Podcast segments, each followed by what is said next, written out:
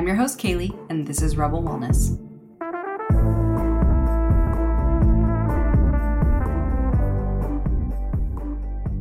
Welcome to the Rebel Wellness Podcast, a holistic approach to personal health, empowering like minded women to break free from today's diet culture.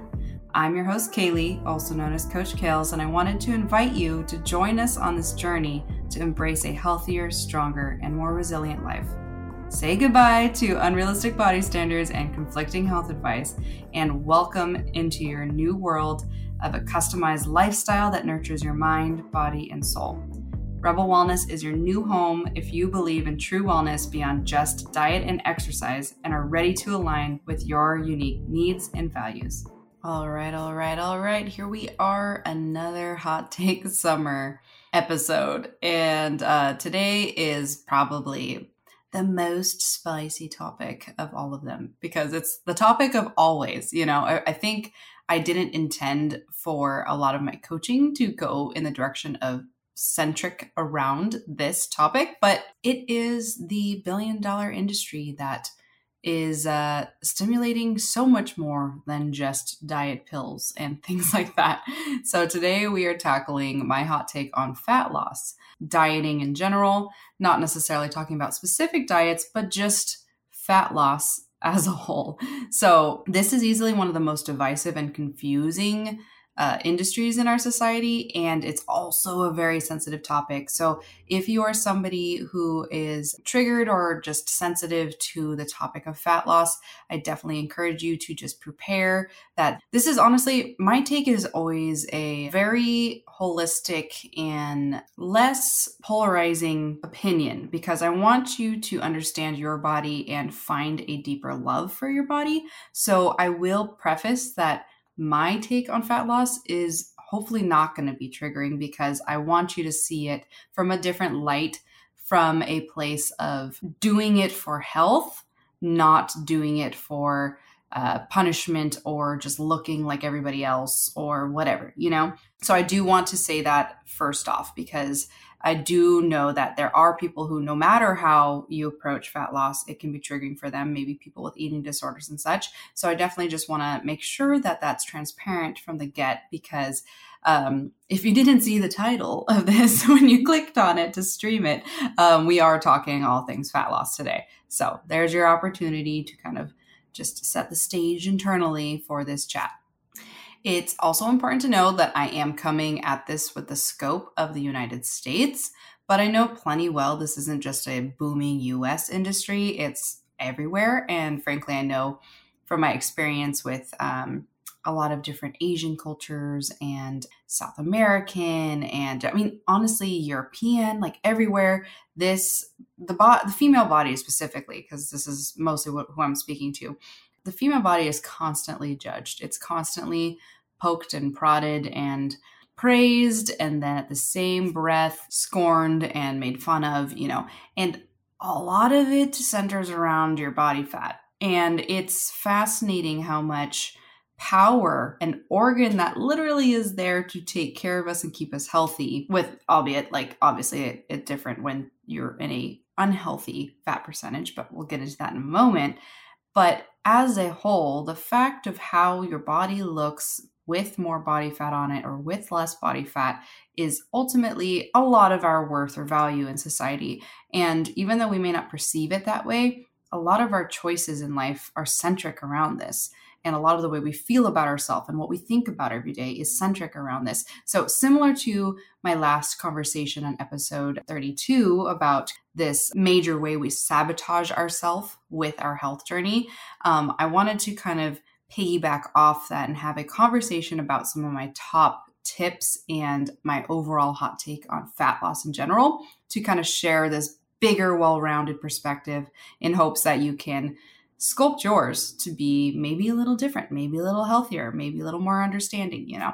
So I hope that if anything, you come out of this chat today with a lot more confidence and understanding about what you specifically want for yourself and how you perceive your body. A lot of us females struggle more and more and more with body dysmorphia, and that is a real thing. So, again, if you are somebody who finds all of these thoughts and concepts to become like constantly consuming you, that would be a great opportunity for you to reach out and potentially work with somebody who specializes in any level of body dysmorphia or any eating disorder help, like therapists and things like that, because they can be a great resource for you to kind of like dissect and heal from being so centric on these topics. So, that's something very important I thought to make sure we address, but it's also a lot of why I wanted to do this hot take summer on this topic. So, again, in today's chat, I'm going to cover some of the most insightful tips and tricks that I've learned to help my clients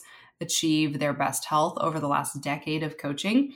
And some of these concepts are not the run of the mill advice. So I'm really curious to hear your feedback if any of this spoke to you or was eye opening or you've never heard before, because I'm pretty confident at least one thing of this chat today will be kind of new to you, perhaps.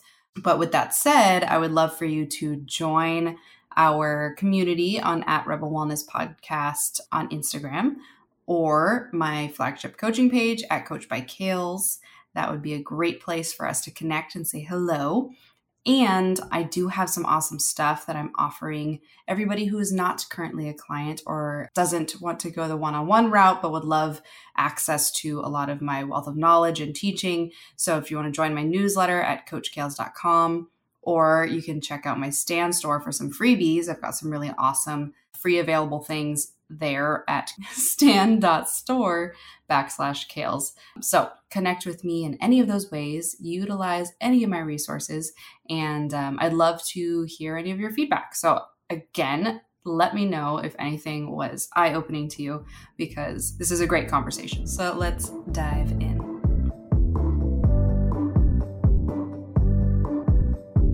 First things first, I encourage anyone listening to consider looking into whether or not they actually need to lose body fat. Have you asked yourself that before? Do you really need to lose body fat? Is this something you're like programmed to believe? Is this something that other people believe about you but may not actually be true? Which happens all the freaking time. Like, let me tell you, the amount of times clients' moms or grandmas make comments, or even dads, like it's sometimes even worse when it comes from a male figure in your family. Um, will make comments about your body like, "Ooh, you put on a little bit of weight. Are you working on losing weight?" Or make comments about your food you're eating. Maybe you shouldn't be eating that. You know, so much unsolicited advice or comments that like come from them. They come from their own insecurities and their own thought processes and they act like, "Oh, I'm just trying to help you," or "I'm just, you know, this or that." So they get kind of masked with this whole side that makes you believe, oh, they're just looking out for my best interest. And my best interest is that I lose five more pounds, you know, bullshit like that, honestly. And sometimes I have to kind of wake my clients up to realize that, like, your body right now is potentially with maybe a little more muscle, which we'll do that. We can put some muscle on together. your body is somebody's end goal. Your body is somebody's goal of health because we are all trained to believe that no matter where we're at, we're not good enough, our body is not lean enough, whatever. And so, this is a really important conversation to have with yourself because understanding your health looks so different than what we think is health. The cover of Health magazine, all of those girls, like I've known several of them, fun enough, and all of them talk about the fact that they're the way they walked into that photo shoot to be the cover of a magazine was literally two hours of their day when they are dry as like dry as in depleted of water and everything to get their muscles to pop, to look as lean as possible so that they could get the airbrush to show more of their muscles on this cover. And then basically, the moment they step out of that photo shoot and are done, they don't look a thing like that anymore because they're eating like mad people. Um, they don't always just binge afterwards, but the moment they their body gets carbs again or things that put water back into your body, and that's not unhealthy, that's natural, and that's why your body does it so instantaneously, is because it's like this sucked. I do not want to be here anymore. That is a sign that your body is like, okay, we are totally in an unsafe zone. We are not healthy. So they immediately go and eat more food and fill back up and fill out, quote unquote, meaning that their muscle cuts, the tone that everybody's searching for, goes away. So it is not healthy to ever look that way. But we are trained to believe that, like, unless I look closer to that, or unless I have ab lines, or unless I have huge glutes, you know, that I don't look good enough. I'm not good enough. I'm not healthy enough, whatever. This may not be for everybody. Like, not everybody feels that way, but at some point, a lot of us kind of give up on that and we kind of still beat ourselves up, even if we know we're not trying to attain that. We still think some form of something closer to that might be better, might be healthier. We might feel better in that. Maybe I'll start dressing more fashionably once I look that way, you know? And those are all supernatural thoughts. Um, not supernatural, not like Superman, more like they're very natural thoughts. And I want you to know that, like, I hear you. I totally feel this. And this is something that even I go through. So, do know that I'm extra sensitive to this topic because it's something that every single one of my clients has gone through. Like, I can't tell you a single client of mine that hasn't had a form of an eating disorder ever of my females. I can say easily that several of my male clients have never dealt with eating disorders, but several of them have. Like a good amount of people have. Um, if people are more concerned about their physique, aka usually why they hire a trainer, maintaining a physique or whatever, not in a vain way. It can be vain. It can be also just because they prioritize their health, which a large majority of my clients are about prioritizing their health, but also looking good, but not necessarily like being so hardcore about it. But all that to say, um, I haven't had a female client that hasn't had a form of an eating disorder in their entire life, whether it was in middle school, whether it was in high school, whether it was in adulthood. Um, there is not a single person who hasn't had some form of that um, at different capacities because it doesn't just look like restriction or making yourself throw up. Like, I know we understand anorexia or bulimia as two major eating disorders, but eating disorders look like so many different things. So, I want to make sure that even though it was like a little bit of a tangent, and but this is kind of how hot takes go. I want to have this conversation with you about understanding whether or not you actually understand if you have to lose more fat. Maybe you're actually in a really great body fat percentage. Maybe you're trying to have babies in the next five years and you really shouldn't lose more body fat because you're in a really good fertile state. Um, healthy bodies don't look the way that social media portrays them to. Healthy bodies don't look the way that the cover of a magazine looks. There's so many ways that we believe that health should look a certain leanness, but in reality, true health for a female body looks like all of the different sculptures Michelangelo did. You know, like bodies that like had some belly fat, had a little bit thicker arms, were a little softer on the booty. You know, that's a body fat percentage that is fertility, that is health, that is balance for a female. When we get into that under 20% body fat, um, when it's outside of our genetics, like we don't actually thrive, we actually struggle. And that's where we see people lose their periods, which is not a good sign. That is the opposite of fertility. And whether or not you actually want kids fertility matters because it's a picture of what health is really going on with you.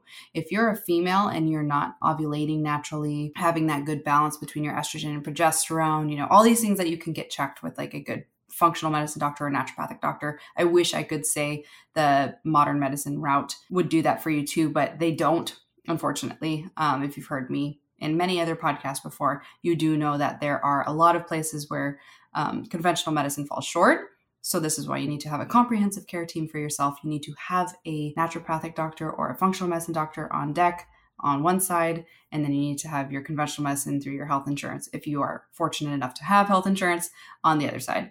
But there's also doctors on all sides that you can pay out of pocket. You should figure out those things for yourself because that also is a big picture of what's going on with your health. But all that to say, I really want you to understand that our picture of what a body fat percentage that is healthy is is actually a lot larger gap than we think. And so um, what no matter what size or what genetics you are, being anywhere from 20% to 38 or 40% body fat can be perfectly healthy and balanced. Some people who go by like the book of old fashioned teaching are going to be like, oh my God, nothing over 35 is healthy. Yeah, okay, but let's talk about other ethnicities because Pacific Islanders, African Americans, like there's so many different genetic backgrounds that actually are very healthy in that 40% body fat zone. Over the course of my decade of coaching women, I have literally trained all different, okay, maybe not all, but a huge spread of different ethnicities. Um, I, if you don't know me personally, I am a half and half. I'm a Hapa. So that means I am half Japanese, Filipino, Hawaiian, etc. And then the other half of me is German, Norwegian. Um, and some other things on that side. And so I'm kind of in that racially ambiguous zone, but it's very interesting to see how my genetics have kind of played out for what is my personal healthiest place. So understanding your genetic background is really important. Maybe you were never meant to be under 25% body fat. So you fighting to get that lean may never happen because your body is going to be like, nope, nope nope, this is not the homeostasis I want. And the female body in general, especially as you're an adult, is harder and harder to get to respond to fat loss because it just, it really wants to stay consistent. If your body is constantly yo yoing back and forth between high body fat percentage to low, because of whatever diet or fad diet or Ozempic or whatever you're taking, it's really unhealthy for your body. Um, as you know from the chat on episode 32 about the hamster wheel that you get stuck on. That's not good for your body and it gets more and more stubborn as you do that. So the more you kind of restrict, lose weight, and then gain, the harder it is for your fat cells in your body to respond to a fat loss deficit because it's gone through this before and it's trying to get more efficient at keeping you in a healthier state. This is negative for those of us who have goals to actually get to maybe a healthier body fat percentage um, so it's really important to understand that the more you yo yo, the harder it is to get to a good balanced state. So I always recommend you want to go to a position where you get to that healthy zone and maybe you kind of alternate around a 2 or 3% body fat percentage up or down, but if you can get to a place where you're very comfortable in your skin and happy with that body fat percentage, you're going to thrive longer because you're not going to be kind of trying to shoot yourself into this like really lean state that your body will never maintain on its own because the body does 100% and we're studying it a lot more now but the body does get to a position where it'll fight back it'll make you hungrier it'll put fat on faster or it'll be way more stubborn and like not let you move that fat um, there's a multitude of studies about that now, especially for people who bounce back and forth between morbid obesity. Again, for the medical term, not for any sort of the shame or anything that comes with that term behind it. When people get up into that 45, 50, 60% body fat, um, when they lose a significant amount of weight and then they gain it again, their body gets really good at near impossible for you to um, lose it again. And that's where we're finding intricacies to this kind of obesity crisis that we're going through because it's not as simple as we think. And this is new science. So if you're somebody who maybe was medically trained or has never heard of this before, Google it. It's uh, peer reviewed articles that are available on many different platforms, especially if you have access to like the ones that are correlated to schools and stuff like that. Uh, you're going to find some really fascinating stuff that we're finding. But even the New York Times put out an article several years ago about this concept where it's not as easy as just eat less, move more. You know, I I don't really love the calories in calories out thing because it's just it doesn't work that way for everyone anymore. And that's not a cop out, that's just facts because we're actually seeing like wow, there are a whole bunch of differences to these metabolic disorders that are becoming more proliferative in our society just by our lifestyles and how we're eating and then several generations into those same lifestyles and eating. And what is that doing to our genetics? What is that doing to our gut bacteria? How is that affecting us? You know it's fascinating but i'm not going to go down that rabbit hole too much. Um, but i want to make sure that you understand that because that's very important to know and understand because it's sometimes not you. I've had a lot of clients that got started on dieting early and the way it messes with your head and the way it messes with your body is like a lifetime thing. So, having some grace with your origin story, so to speak, we'll call it that. Having some grace with that and understanding that there's not a lot you can change about maybe the yo yoing that you had growing up, or maybe the huge hormonal imbalance that the lifestyle your parents raised you in inflicted on you. But what you do have a lot of control over is your next moves. Then the way that you have a mindset around your body and the way you view food and movement, you know, viewing that from a healthier perspective is going to be the game changer for your long term game. And the long term game is what we're all trying to play, right? If you're listening to this podcast, you're here for the long term game, uh, which means that you want to be around, you want to thrive, you want to enjoy life. And a lot of that does not look like chasing fat loss your entire fucking life. Okay. So I want to, I want you to know that as well. so another important topic to think about is that if your goal is to thrive, look your best, and have healthy hormone balance, which coincides with thriving and all of that, you're gonna want to maintain the physique once you reach it. So you want to get there healthfully. So that does not look like crash dieting, and it doesn't look like Ozempic, and it doesn't look like Wegovy or it doesn't look like uh, metformin, you know, any of those things that like are actually mostly just for diabetics. What it does look like is aiming for a body fat percentage that's anywhere from like 23% up to 35%. Um, some people even love the way they look at 36%, you know, and those are perfectly healthy body fat percentages. Some people would be like, oh my God, I can't imagine being that body fat percentage. Well, first off, females need 10% more on average body fat percentage than the male body. So do not ever compare yourself to your husband, to your partner, or any of the scales that males' bodies are on because they have a whole different physiology. Um, I know that's kind of up for discussion right now, but we're just gonna like leave it at the facts of what I know from working with thousands of women and being professionally educated in this zone. okay. But females' body fat percentage is much higher because it does a lot more things. I mean, we create humans, we're the ones who create the humans. So we need it for more than just uh, insulation. You know, it's not just jiggly blubber that's just hanging out there.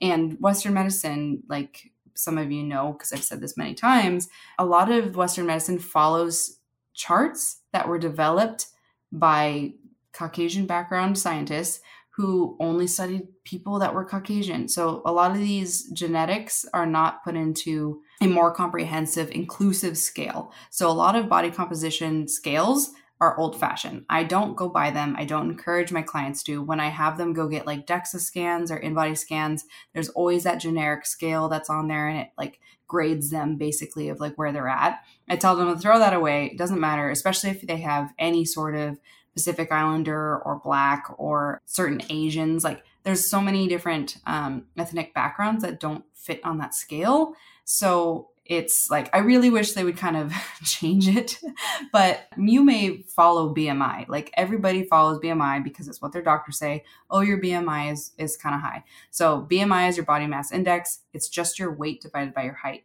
And there's so much discrepancies in this because every single client of mine that has a really healthy body fat percentage, has a lot of muscle, comes in on high on the BMI scale because muscle weighs more and it's smaller. Or muscle basically is a third to a fourth of the size in mass of fat, but it weighs the same as that. So basically, if you cl- closed your fist, you would need four fists and four fists would be a fat blob, and one fist is muscle.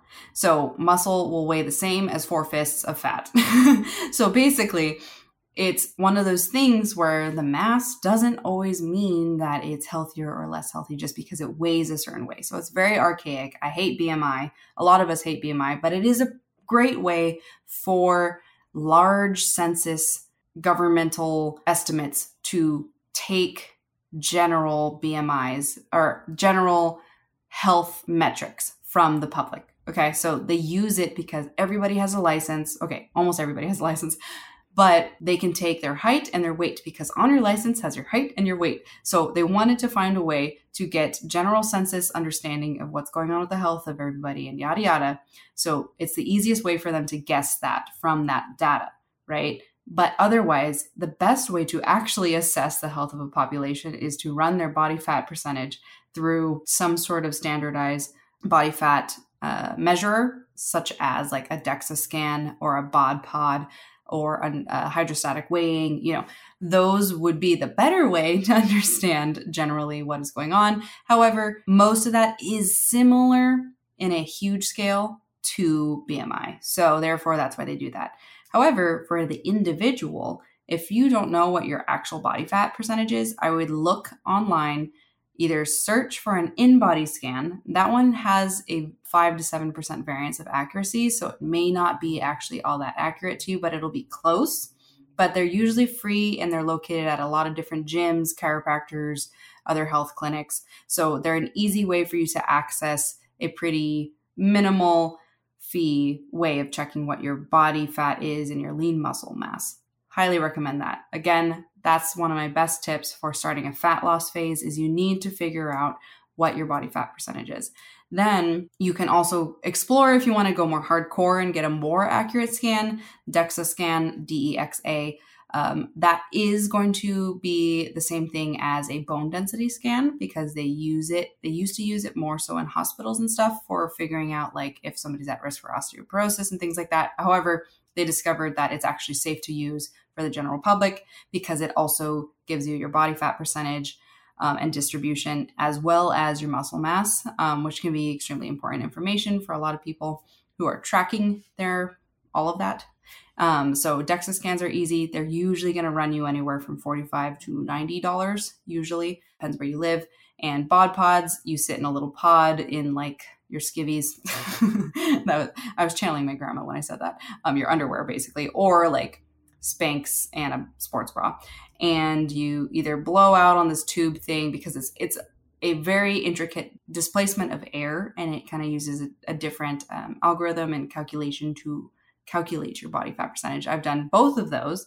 I like the Bod Pod more, but DEXA is usually more readily available. So those are my top two hydrostatic weighing is almost hardly ever available anywhere now it seems um, and also you get wet because you go underwater and it's like this calculation as well the displacement of your mass yada yada so those are the top gold standards of body fat percentage estimators but out of all of those if you're like trying to get as accurate as possible you're going to want to just probably find a DEXA scan because those are pretty readily available. But you need to know your body fat percentage and your lean muscle amount to start a true fat loss phase because you need to understand are you in a position where your fat percentage is on the unhealthy side in comparison or in um, contrast to your muscle mass.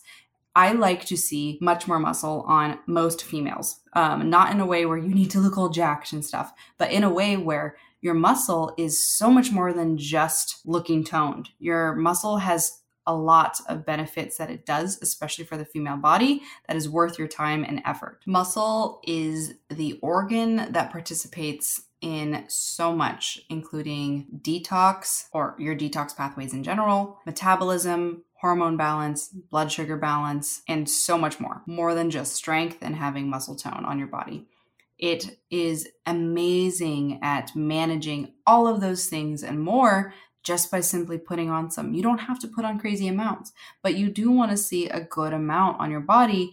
And the more you have, the more metabolically active you are, which means that you can eat more and not have to do as much. It's amazing. But more than just that, it really helps keep so many ducks in a row, honestly, for your body. And the less muscle you have and the more fat you have, whether or not you're, you're skinny fat or not, um, like you might look like so many people will be like, oh, she's so skinny. I don't know how she got so sick or whatever, you know? And then you're like, oh, she had like no muscle. Her hormones were all over the place. She wasn't eating enough and she had too high of a body fat percentage still. You could still be skinny and have too high of a body fat percentage. If you inverse it by increasing your muscle percentage, your lean mass, you're in a way better spot than a lot of the people who just look skinny and can't lift a 50 pound bag off the ground, you know? So, always important to prioritize adding muscle. So, my first tip for fat loss, I don't know if I'm going to call that my first because I had so many other tips in there, but one of my best tips for fat loss is that you should focus the most on adding muscle to your body and fat loss will follow. If your body's in a position where it's actually like not stoked at how much body fat is on it, adding muscle is going to metabolically stimulate your body and help your body get rid of some of that excess fat that really doesn't want to be there. That's just kind of hanging out, like excess energy, being like, hey, are you going to use me yet? It will get used when you start putting on lean muscle. So, my best tip is to stop focusing on losing fat, start focusing on putting on muscle. Passively, I always do this to my clients. Whether or not they really realize it or not, I am always just trying to make them put on more muscle because fat loss follows if they have a horrible diet or horrible lifestyle in the way of like their stress management and their food and all that kind of stuff, it's really hard for us to achieve that in a faster timeline. But regardless, every time everyone puts on more muscle, everything else follows suit and their body looks way sexier, way more uh, perkiness. You know, they're so much stronger. They've got so much energy. They're sleeping better. You know, there's so many great benefits to putting on more muscle. So, another thing I'll say about my hot take is that fat loss will follow good muscle gain. And it helps you take the stress off of trying to just see the fat number move when you focus on making the muscle number move. And that looks like good quality sleep, enough complete proteins to maintain your current lean muscle mass and add to it. I would listen to my episode on protein, which I believe is episode 20 for the macros series in May. Go back to that if you want all the things on protein. But you do need protein for muscle because that's the building block of muscle. and it needs to be complete. It can't be collagen, you know. Go listen to the collagen episode. and um, all of that stuff is really important for you to um, nail down, as well as stimulate the muscle enough to make it grow. You're not going to make muscles grow if you don't make them struggle. And that doesn't mean you have to go balls to the wall doing CrossFit or Orange Theory, because frankly, a lot of those sports, if they're not done properly, do not increase muscle. You just need to follow a good program follow some good compound lifts, keep increasing your weights week to week, you know, taking some rest weeks, and you're going to see some amazing change. It's not too hard, it is just dedication and effort that needs to be applied. And you don't actually have to do it very many days a week. Like, honestly, if most of my clients could achieve three to four workouts a week, two or three of those being full body, or if you're doing four workouts a week to upper everything upper body to everything lower body. Those are great workout splits, we call them. So, workout programs for every week for you to achieve some good long term success and a physique that you're really happy about. Okay. So, best thing you can do is put on muscle. Okay. Do not be afraid of putting on muscle and feel free if you want programming. I do programming for clients that are full customized programs to whatever you need. I can do that. Reach out to me on at Coach by Kales or you can reach out to me on coachkales.com if you need that. But overall, there's a million amazing resources out there to put on muscle. So take advantage of all that free shit because it's everywhere. But don't get lost in following all these like weird workouts from all these fitness influencers because odds are they're not actually doing that workout all the time. They're just doing it for show to kind of show off their butt muscles, you know there's a lot of different reasons people do these weird things online and it's like that's not actually how they put that muscle on or how they built that body and uh, yeah, so beware of that. But I would go for great resources of people that are actually certified or people like me who have an actual degree who spent concerted effort learning kinesiology, physiology, you know, all the things that are actually really important for somebody to understand to make you move better, get stronger, all that good stuff. So, the other thing I would say that's really important that I recommend for fat loss to all my clients is that your dieting should never be open ended. This is a huge problem that we have all the time now. And it's probably because a lot of people don't know how long they should actually be putting in concerted effort to losing fat or not. So you need a specific timeline. Um, it needs to be time restricted. So I don't like people dieting any less than maybe six weeks and any more than maybe 15 weeks. If you are exceeding that or doing less than that, you're not really going to see much progress or success. So I wouldn't even waste your time. If you are willing to dedicate yourself for that many weeks, I usually say 10 to 15 weeks is a great dieting phase. 15 weeks means that you're really slowly decreasing your calories and changing your macronutrients to support a fat loss deficit. Deficit means you're moving your calories lower than your total daily energy expenditure, which means that you should be in that position where metabolically your body wants to lose fat. You cannot really lose fat standardly in a deficit without a deficit, but how you create that deficit can look different for other people because that's not always just calories in, calories out because we are learning now, especially the female body can protect itself by even if you're eating really low calories, it'll kind of pare down your metabolism which means that it's going to meet a really low threshold. So it's going to match you at your 1300 calories a day, which no adult female should ever be eating under 1500 calories a day, in my opinion. And a lot of other professionals' opinions, um, you should never be eating under that. So if a diet puts you under that many calories, you're going to be starving yourself. You're going to be very unhappy, and it's not going to be good for your hormones, your thyroid, all those things. But it is important for you to understand that you should not be dieting for very long. It should be a very concerted short term chapter of your life. You should move into a, a maintenance phase which means that you're just eating at your total daily energy expenditure or a little bit more or a little bit less. Your body fat's not going to respond to that. You can eat around that and maintain your body weight that you get to with after a deficit. And then you can maybe look into doing another deficit after that. But you just really don't want to be going like constantly open ended dieting because there's a, no joy in that. it's pretty miserable. B, you're going to be very confused. Your body's going to be like, what are we doing? Like, why are we staying in this starved state? And that's where we're seeing a lot of these women in their 40s and 50s going through early onset dementia and Alzheimer's because they've been starving themselves for so long. And it's an un it's it's an ugly truth, but it's the true science that's going on behind a lot of these things. A lot of people are like, why is this happening? This is so fascinating. Well, because a lot of these women that are hitting their 50s now lived in this age where we demonized fat. Fat is innately important for our thyroid health, our brain health, for everything. So they've been restricting themselves from these really important omega 3s, omega 6s, other fatty acids, and other purposes that fat have in the body. Again, listen to the fat episode from the macros in May uh, if you want to learn more. But that's really bad long term, so much so that we're seeing these really early brain degenerative diseases come through, especially for women specifically because they've been just starving themselves. And it's it's like devastating for me to see this because it's not it doesn't have to happen you know? So if you are under 40 or whatever or maybe you're over 50 and you're worried about that start paying more attention to your good quality fats but make sure that you're eating balanced meals. You want rounded meals. You want a good quality fat a lean protein or just a protein in general because a regular protein can have good quality fats in it for you because animal fats are not bad for you despite what that chunk of generation taught us.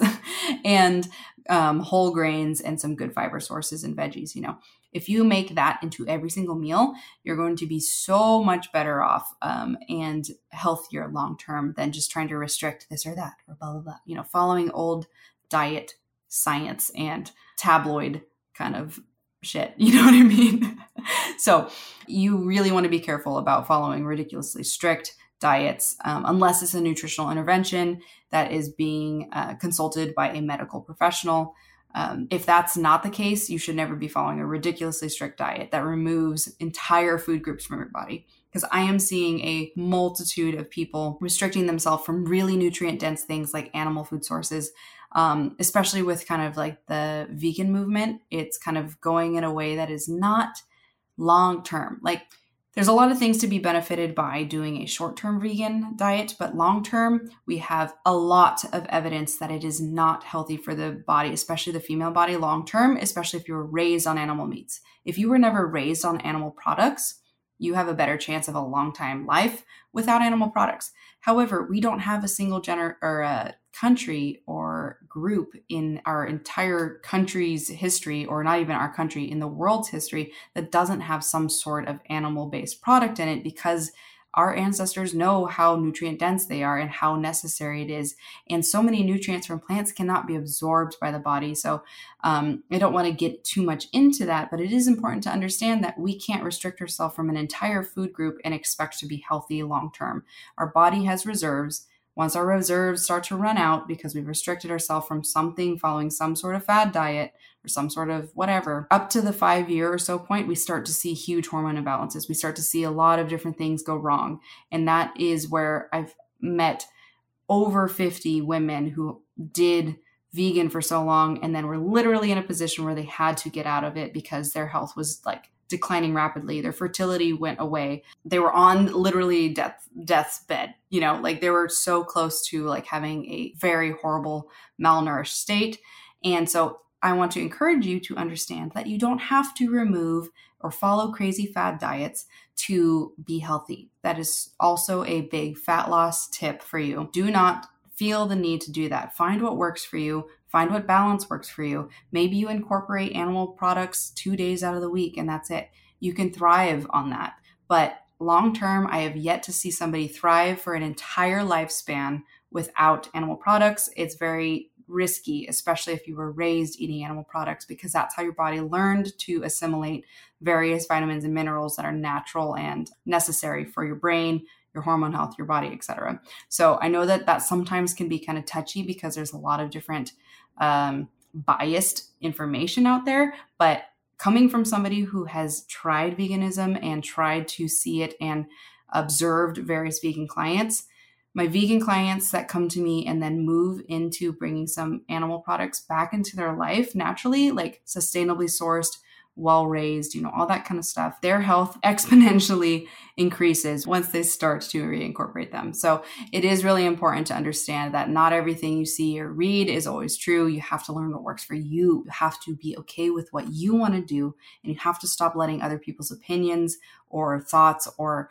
anecdotal experiences influence you because if your body isn't doing that, it's not working for you the same way. So take charge of your health and know that you have the complete power over your health. It doesn't matter if anything is like contradictory to what you said you were trying to do, or if it was a movement that you were trying to follow and then like it didn't work for your health because a lot of people bail out of things like veganism because of that, you know. So it's really important that you do know that you should not be taking entire food groups out of your body unless you understand the implications for the long term and that doesn't mean that you're going to have a better trajectory with fat loss. Um, I would say large, largely, a lot of my plant-based clients have a harder time with fat loss because they're not utilizing the power of complete proteins from well-raised, natural, sustainably sourced animal proteins and things. So that's a really important topic that I hope you can understand that a lot of us, even doctors in this state of nutrition,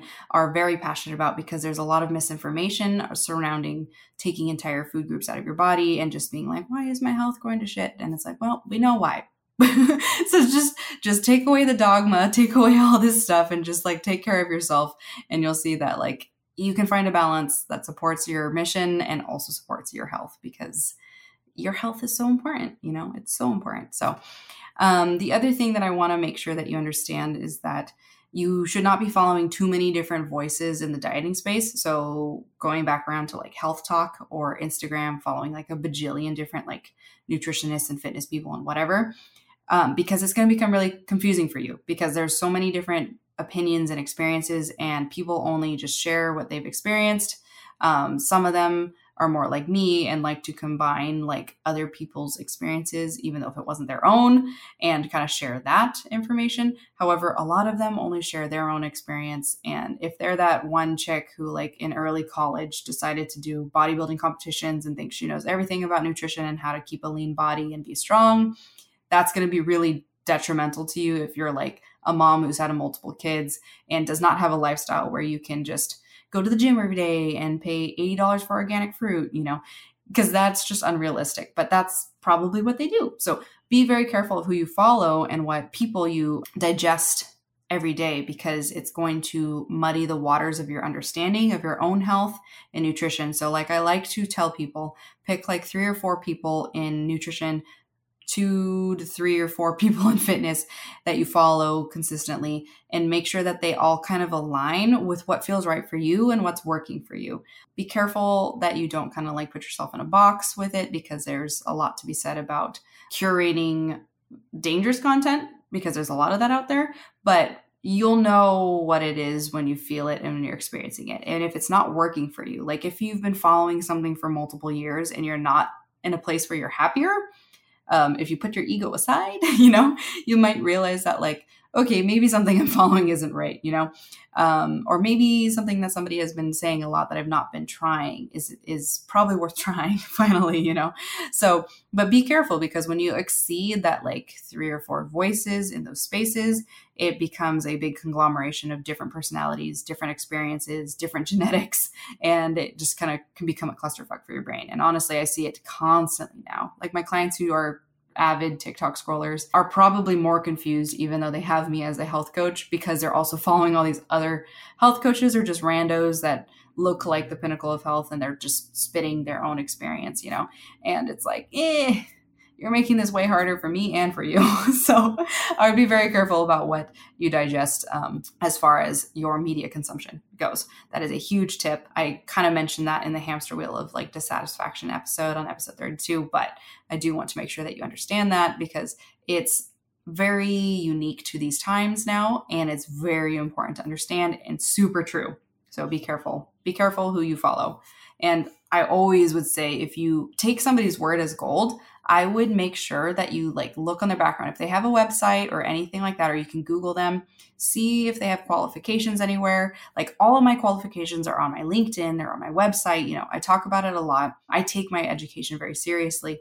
And there's actually a lot of stuff that I've uh, furthered my education on that I don't even have on those websites because it's just like it looks really extra to have this big list because you don't necessarily need all these accolades and things, but it is important for things like nutrition and strength training, even and things like that. Like places where you could get hurt or you can develop a disorder or you can have some sort of health implications in general you really want to make sure that who you're following actually has some credibility behind them and takes the time to share that with you to be like, hey, look, I've done all these things because I care about giving you the best service possible and the best education possible versus I'm hot and I work out a lot and you should just follow me because I want your money. Because that's honestly a lot of the people in the media world right now because it makes them so much money because you're just like, damn, I want that body. I'm going to follow everything she says. And then none of it works for you or dang, she looks like she knows exactly what she's talking about because she's again her body or her face or whatever, and she talks really funny and like she's entertaining. She must know really good stuff about nutrition, but in reality, she just is like a newborn baby out of her dietitian program and she's using her RD little letters in front of her name to basically make her look like she's super uh, knowledgeable in a large spread of clients, but she's barely worked with very many clients. She's just learned from a textbook. And there's a lot to be said about field research and experience versus just what you learn in school. So I'm not throwing shade at them. It's just those are like kind of some dangerous situations that are really common right now. And I see it all the time because I know them because I know a lot of these people because I follow them and I'm like, I've heard their stories. You know, I've been in coaching groups with them and then I watch them on Instagram and I'm like, wow, you really have not experienced very many women yet, have you? Because that only works on a textbook. That doesn't actually like work in real life. So I want to share that with you so that you understand that those people are out there and they look very good and shiny on paper, but you should do a little background research before you put a lot of stock in them. Okay. I'm going to end that on that. But um, the last thing I will say is that you do want to make sure that you're picking goals that are realistic because all of these things that we're talking about today, if you're setting goals for yourself with your fat loss that are not realistic, like you're really stressed, you have no time to put towards your meal prep and your stress management and your fitness or whatever, maybe that's a chapter where you should stop focusing so hardcore on fat loss. Maybe you should just take care of yourself. Maybe you should just sit there and give yourself some space to exist as you are now so that you can manage all this other stuff that you care about and that you're really passionate about in this moment. That happens for so many of my clients. Sometimes I just have to tell them, let's not lose fat right now. This isn't a good time because losing fat in general is a stressful mechanism in the body. It's stress because your body is like, whoa, I need to use my fat stores uh, because we're not getting enough food. We're in a deficit, whatever, you know? We're expending more than we're eating, that kind of jazz. That's not a good place to add to if your life is currently very stressful. So that could look like so many things. Maybe you have two kids, you've got a newborn, or maybe you are juggling a huge project at work for several months. Don't be in a fat loss phase. Do not focus on fat loss during that time because you can't do all the things. I'm sorry to tell you, but you cannot juggle all of those things at once and succeed. Something has to go wayside, or you can choose to just be in a chapter where you are confident and fine with where you are physically, and you're just either gonna exist in that space, take care of yourself, nourish yourself, do the best you can to make it through this stressful phase or whatever's going on. And then when you get into another phase where it makes more sense to put some concerted effort into fat loss, then do that you know? So i really want you to understand that because it's so important to know that chapters of your life are not meant for for fat loss. We like to think that at any point in time we can do fat loss or fat loss is good for us but in general you really don't want to be constantly in a dieting phase.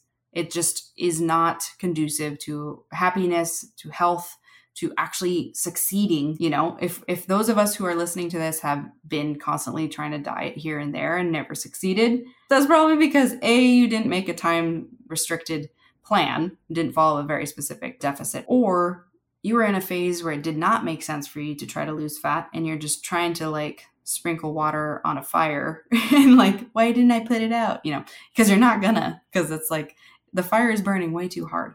You're not gonna make it through a stressful phase and lose fat healthfully because that's just not how it's supposed to happen because your body is just not going to be like i don't know why i'm doing this why are we doing this i don't want to do this i need to protect you i need to keep the fat on you because we're not sure what's going on with you. Okay. So, kind of layman's terms, but I want to kind of describe it in that way for you so that you understand that not every chapter of your life is meant to be in a fat loss phase. And I don't think enough people understand that because I see it all the time. I've experienced it myself. Like, I actually, 2021 and 2022, I gave myself permission to not diet at all, ever. And I lost some body fat and I gained some muscle naturally just because I found a good balance for myself. And knew how to manipulate my macros and knew what was good for me, knew what felt good. But I gave myself permission to not diet for multiple years and it was amazing. I'm going to talk more about that another time soon, especially on my social media. But if you've never done that before, I'm going to like extend that to you. Give yourself permission to not diet. That doesn't mean you're going to fall off. That just means that if you take care of yourself and you focus on nourishing foods, finding ways to move yourself that you enjoy, walking more frequently because there's nothing you can lose with walking more frequently unless you live in a shifty part of town but that's something else get a treadmill then but if you can just focus on that and then enjoy life or go through the stress of a newborn or whatever and just take care of yourself through it and not focus on losing the fat right away or getting your body back or whatever you're going to find so much peace and happiness and you will give yourself some space to maybe go into a true deficit, a true fat loss phase that is time restricted, and make some good progress and feel happy about yourself. So, I want to end this conversation on that note because I think it's really important for you to understand fat loss isn't crazy hard to do. Sometimes it is for some people, but it depends on if you're being realistic with your goals, if you're setting a timeline for it, and understanding that following ridiculously strict diets and removing food groups from your diets like none of that stuff is necessary for you to get into a body that's healthy thriving and carries you on for the long term.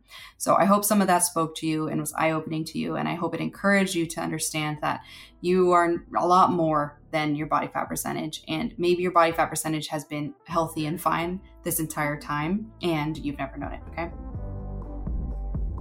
I'm going to end this on that. And I am so grateful for you taking the time to listen to this episode. I hope some of it spoke to you. And I want to extend you a big hug if any of this was kind of like a lot going on. You know what I mean? But um, yes, so that's it for today's episode. I hope you celebrate your strength, nourishment, walk with confidence as always. And I'll catch you next week on another episode of Rebel Wellness.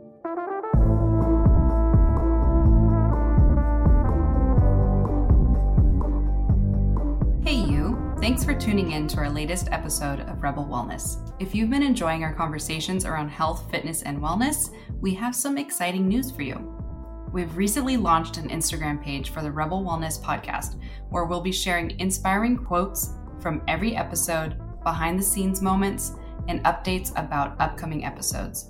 So be sure to follow us at Rebel Wellness Podcast on Instagram to stay connected with our community and it's growing, so I'm really excited about it. That's not all though. I also want to introduce you to at Coach by Kales, which is my flagship fitness and wellness coaching business, as I am so passionate about empowering individuals like you to live their healthiest and most enjoyable lives. So if you would love to join me there as well, follow my page for daily inspiration, fitness tips, nutrition tips, sometimes even healthy recipes as well as debunking more myths around the health and fitness industry in general. By following both pages, you'll be joining a community of like minded individuals who are all committed to living their best lives as well. So don't hesitate, hit that follow button, and join us on this journey to wellness. Again, thank you for listening, and I hope to catch you on the gram.